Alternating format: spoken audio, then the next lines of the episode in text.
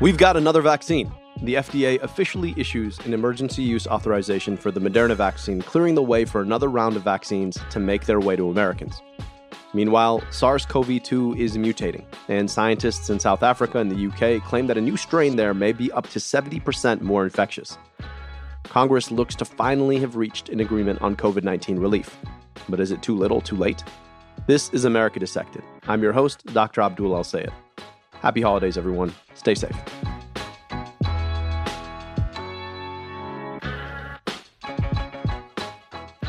Trust is a fickle thing.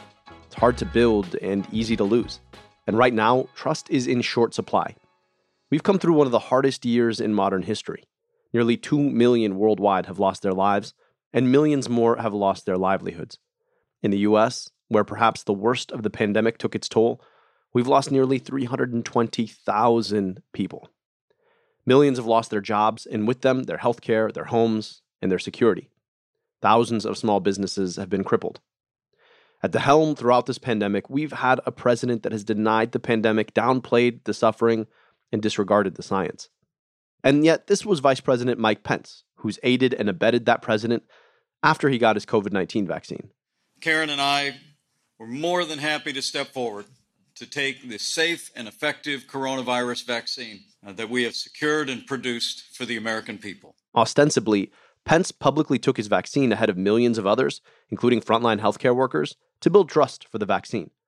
But in order to do that, you have to admit that we've been suffering through a pandemic to begin with, which is why it's hard to take him seriously while he's been shilling for a president who's been saying this all along.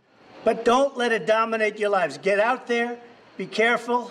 We have the best medicines in the world. For his part, after repeatedly downplaying masks, still the best, simplest, and most affordable way to protect ourselves from contracting or spreading the coronavirus, this was President Trump. And by the way, don't let Joe Biden take credit for the vaccines. If Joe Biden, you know, Joe Biden failed with the swine flu.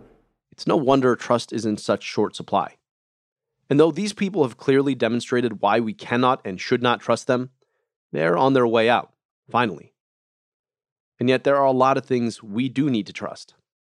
First, we need to trust each other. We need to believe that we can and do have each other's backs again.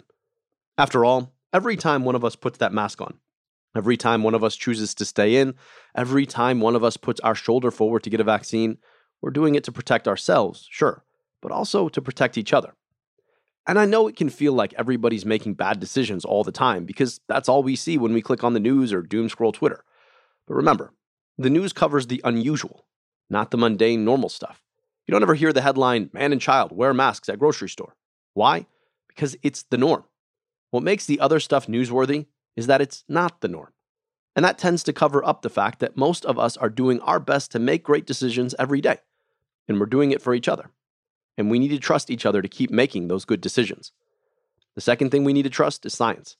As you all know, science always wins. And there are thousands of scientists, dedicated researchers and doctors and clinical volunteers who've gotten us to this point. We don't have just one, but two safe and effective vaccines in record time. And those folks did their work to save lives, to save our lives. And we need to trust in their commitment, their attention to detail, their knowledge, and the painstaking process of scientific discovery. And finally, we need to trust that we can get to the end of this thing. It's not going to be easy, and it's not going to be as soon as we want. But there's a light at the end of the tunnel. In January, our country will finally have new leadership, women and men who are dedicated to getting it right. But the lack of public trust and the mess they've inherited won't make it easy. Today, I talked to Helen Branswell, a senior writer at Stat News who's been covering global health and infectious diseases for a long time. She'll talk to us about the opportunities and challenges the Biden administration will face as they take office. After the break.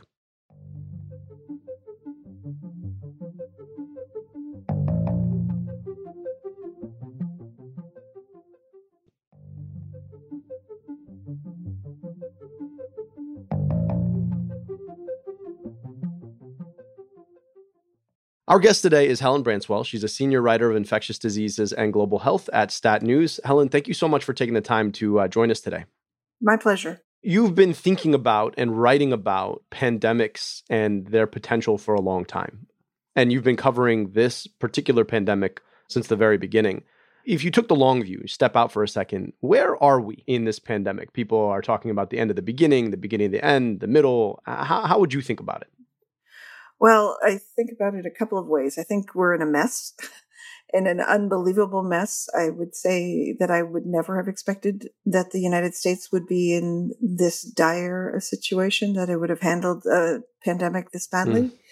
The other thing I would say is I do feel that, you know, whether you want to call this the end of the beginning or the beginning of the end, I'm not sure. But the fact that vaccines are starting to be used and that they appear, at least in the clinical trials, to be highly efficacious does mean that we've turned a corner. That said, you know, the road to normalcy is, is not going to be a short one, I don't think. Mm. I think people don't also appreciate is that two things. Number one is that this is going to be the hardest phase of the pandemic. We are in not yet seen territories of hospitalizations and mortality. And then the other thing is, like, there's not somebody who comes and taps you on the shoulder and says, all right, it's done now. Everybody go out and go back to your life. How do you feel that changes the psychology of thinking about even where we are in this kind of a pandemic? I agree with you. I think it's a very dangerous time right now. I mean, there's so much virus circulating in the United States and in, you know, other countries, a number of which, especially I'm thinking here of Europe, that had managed to bring levels down pretty low and live relatively normal lives over the summer and are now dealing with a lot more transmission. People are tired and fed up with this and want to go back to their normal life.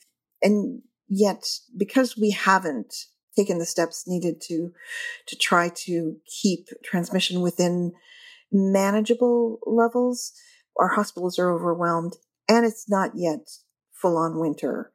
Everybody's hoping that this is going to be a mild flu season because of the fact that people are wearing masks and that distancing may cut down on influenza transmission.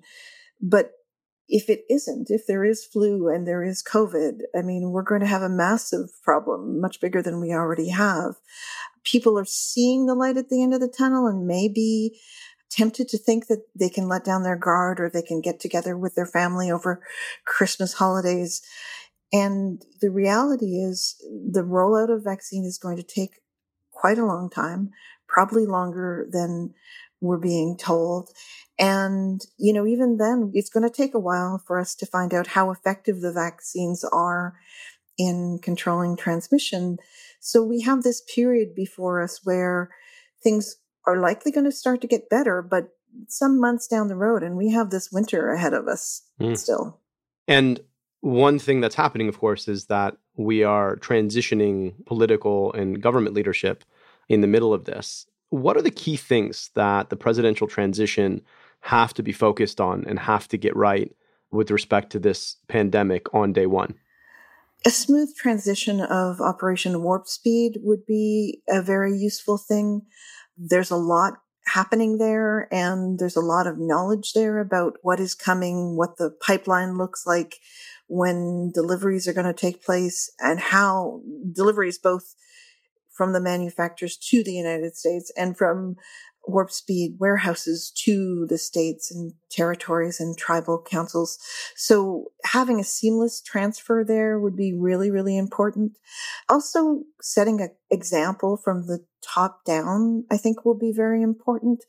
The example President Trump has set has been that COVID is not something you need to worry all that much about, and that is just not true. And so a president that takes it seriously and wears a mask in public and models for people the type of behavior that they should be observing, you know, I think that's going to be important going forward. Yeah. One of the points that we just sort of contrasted is that we're in the middle of transition, but President-elect Biden doesn't take office until January twentieth. And much will have passed between then and now in the thickest and deadliest part of this pandemic.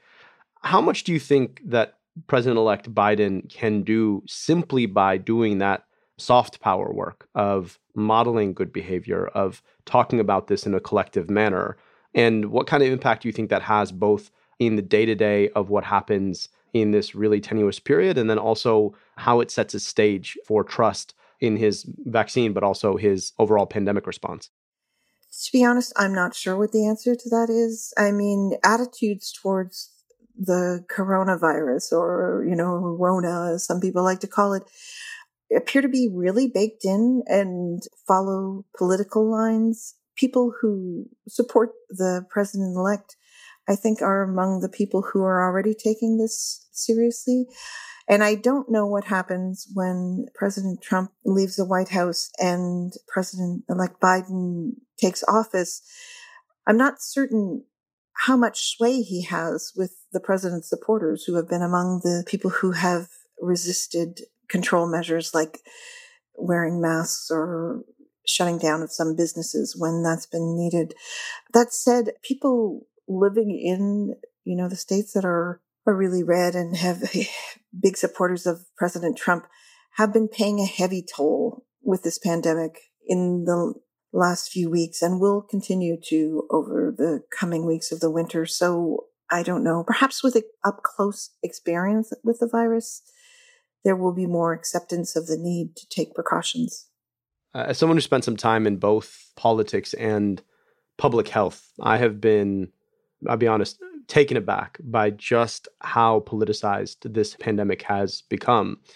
And what's really interesting right now is that where the president signaled to his supporters, you know, around masks and around physical distancing, it's clear that people have not heeded public health warnings. And yet, at the same time, you would expect that intellectual consistency would suggest that a lot of these folks would choose not to get a vaccine either. But at the same time, the president has been uh, really a big proponent of the vaccine and has done everything he could to take credit for that vaccine. And it may actually create the circumstance where a lot of his supporters, though they may not have masked up and they may not have physically distanced, that they may be willing to take a vaccine. How do you think about the interaction between politics and this vaccine, and how do you see it playing out? Yeah, that's an excellent point, but I'm not certain I know how to predict how that will play out. The president had expressed some vaccine skeptic views before he was elected to office. And, you know, there was a, a lot of concern. You'll remember early on, he'd been talking with Robert Kennedy Junior, who had said that he was going to be appointed to chair a commission that was going to look into vaccine safety. It did not come to pass, but the president hasn't vocally been a huge supporter of any vaccines except for these vaccines.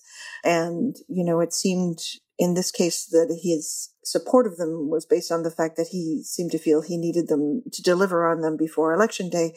I think it's going to be fascinating to watch whether or not the president agrees to be vaccinated in public in any other time with any other president, especially a president who is over seventy years of age and somewhat overweight. Even though he has been infected himself in the past, you would expect that person to roll up their sleeve to show the public that this is what we need to do now. There's been no talk of President Trump doing that. And in fact, when the White House has been asked, I think they've responded that as he has been infected and survived, that he has some antibodies and he's not a high priority or something like that. If the president wanted his supporters to get these vaccines, footage of him being vaccinated would be a really useful thing. Yeah, uh, it, it absolutely would. And you make a really, really important point here. When we think about this transition, the new incoming White House is going to have to hit the ground running. You talked a bit about Operation Warp Speed and the critical aspect of being able to transition that well. What are some of the other considerations, particularly as we come to hopefully a close of this pandemic in the first year of that new administration? What are some of the other pieces of the puzzle that you feel like they need to get right? Some of the things that maybe somebody who's watching this pandemic might not be paying attention to? Well, I mean, obviously there are financial issues. I'm not best placed to comment on them, but there are many, many parts of the economy that are hurting badly and need support, and that work. Although I read something that suggested that maybe today there's going to be some progress. You know, that work has been stalled in Congress, and they're going to have to find a way to to keep multiple aspects of the economy afloat. You know, another thing they're going to need to do is find a way to shore up the flagging reputations of the Centers for Disease Control and the Food and Drug Administration, uh, both of which have emerged from this last year with kind of tarnished reputations, uh, the C D C in particular. They had a problem early on with a test that didn't work very well. And, you know, that can happen, but the timing of it was exquisitely unfortunate. And people have used that early mistake to justify the sidelining of the organization. But the fact is that an agency that is considered sort of the model globally for a public health agency has been silenced and effectively sidelined by this administration. And it's not going to be a quick or easy job for the agency to regain credibility across a wide spectrum of the, the population. It's going to be crucial that it does, but that's going to be a bit tough. F D A also had problems, notably with the emergency use authorizations for hydroxychloroquine and some other therapeutics. It seems to have regained its footing with the vaccines and prevented the vaccines from being pushed out as an election tool before they were fully tested. I think in the case of both those agencies, what's going to need to happen is that the president is going to need to show that he'll live up to, you know, his pledge to follow the science and let the scientists do the talking on some of these issues. One of the torturous ironies of being in public health in the midst of a pandemic is that public health at its best operates in the background. It operates before something like this ever happens, and its job principally is to prevent it from ever happening. And here we are talking in some respects about a public health catastrophe, you know, that we failed to prevent. And so much of what we need to be thinking about is how do you stop the next one? What are some of the things, based on your writing about pandemics in the past and what went wrong here, what are some of the things that a Biden administration can do to make sure that we don't get it wrong next time?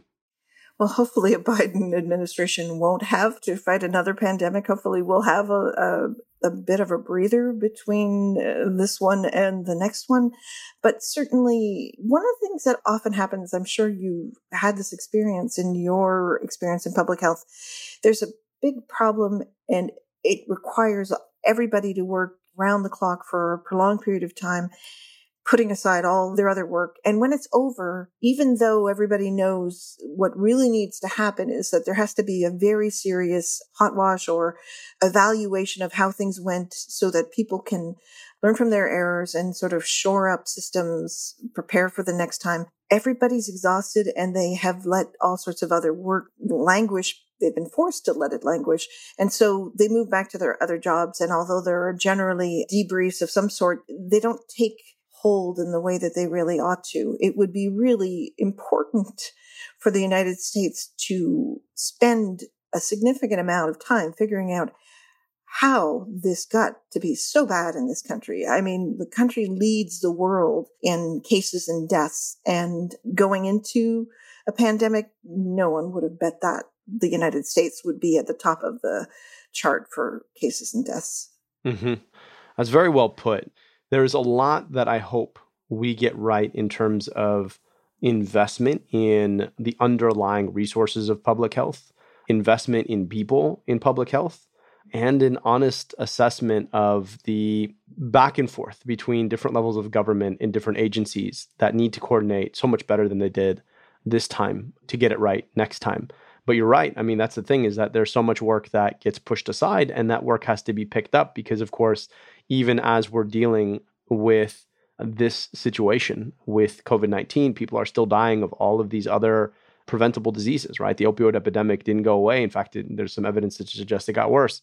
People dying of heart disease and, and, and cancers and strokes.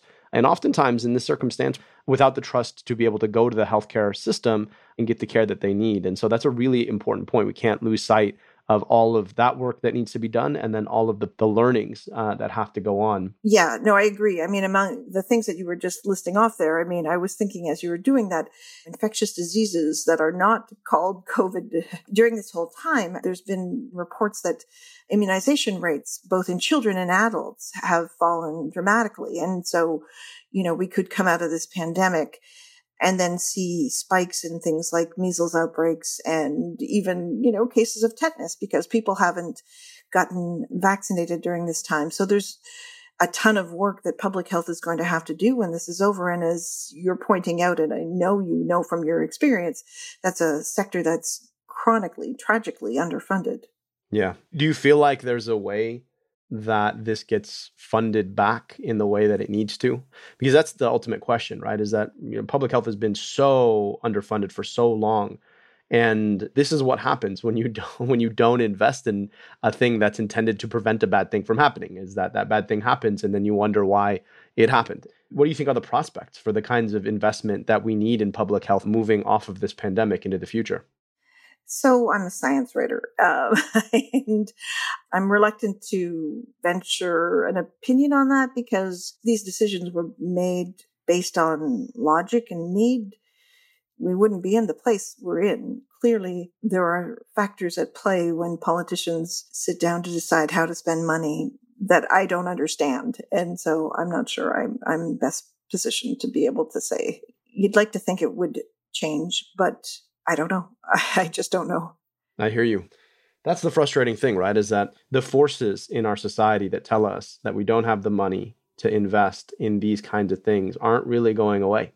And that really is the, the scary part. Well, we're really grateful to have folks like you explaining it to us and, and showing us some of the consequences of those past choices. And so thank you for joining us today to, to share your insights and your perspective. Again, that was Helen Branswell, a senior writer on infectious diseases and global health at Stat News. Helen, thank you so much for your time. Thank you for having me. As usual, here's what I'm watching right now. Scientists in the U K and South Africa have found a new variant of the coronavirus. Infectious disease modeling suggests that the new variant, with changes to its spike protein, the mechanism the virus uses to infect people, could be up to seventy percent more transmissible. Importantly, there is no evidence that this new variant could evade the new vaccine or that it's more deadly. All of this puts more pressure on vaccine deployment. After all, with the virus mutating, we really want to quash it before it has a chance to evade the vaccine too. That means getting sixty to seventy percent of people vaccinated over the next year is going to be key. On that front, though there have been some challenges with deploying the Pfizer-BioNTech vaccine, the fact that the first doses have been administered across the country is a big deal. Having a second vaccine available will speed up the process of getting vaccines out to people who absolutely need them. But I worry that having multiple vaccines might confuse the process, as people might try to hold out for one vaccine or another. First of all, these vaccines aren't that different, and I cannot stress enough how critical it is that people take the first vaccine available to them. Every day we prolong this pandemic is another day that thousands might die, thousands more getting sick from a disease we can now prevent. And this week, millions of people are making decisions about how to spend their holidays. And those decisions will fundamentally shape the experience we face in January and February. Given the fact that the virus continues to spread, and we're only now facing the spike in cases and deaths that resulted from Thanksgiving, it's key that we make good decisions. I know this is hard. Though being Muslim, my immediate family and I don't really celebrate Christmas or Hanukkah or any of the other winter holidays, a lot of my other family do. And I always value the time that the holidays give me to relax and enjoy time with family and friends. And so many of the things I would have really looked forward to in a regular year, travel, gatherings with family and friends, and holiday shopping, particularly the day after Christmas, we won't be doing any of them in the same way. I can't imagine the sense of sadness and loss for folks who are celebrating holidays. But let's make sure that even if we can't be together this year, we do everything we can to be together in the future, because we've done what it takes to keep our families healthy and whole. To all of you celebrating, happy holidays. Please, stay safe. And if you missed the announcement last week, we just did a restock on our Science Always Wins sweatshirts, t-shirts, and hats. They're going quickly, so make sure to grab one before they're gone at crooked.com slash store.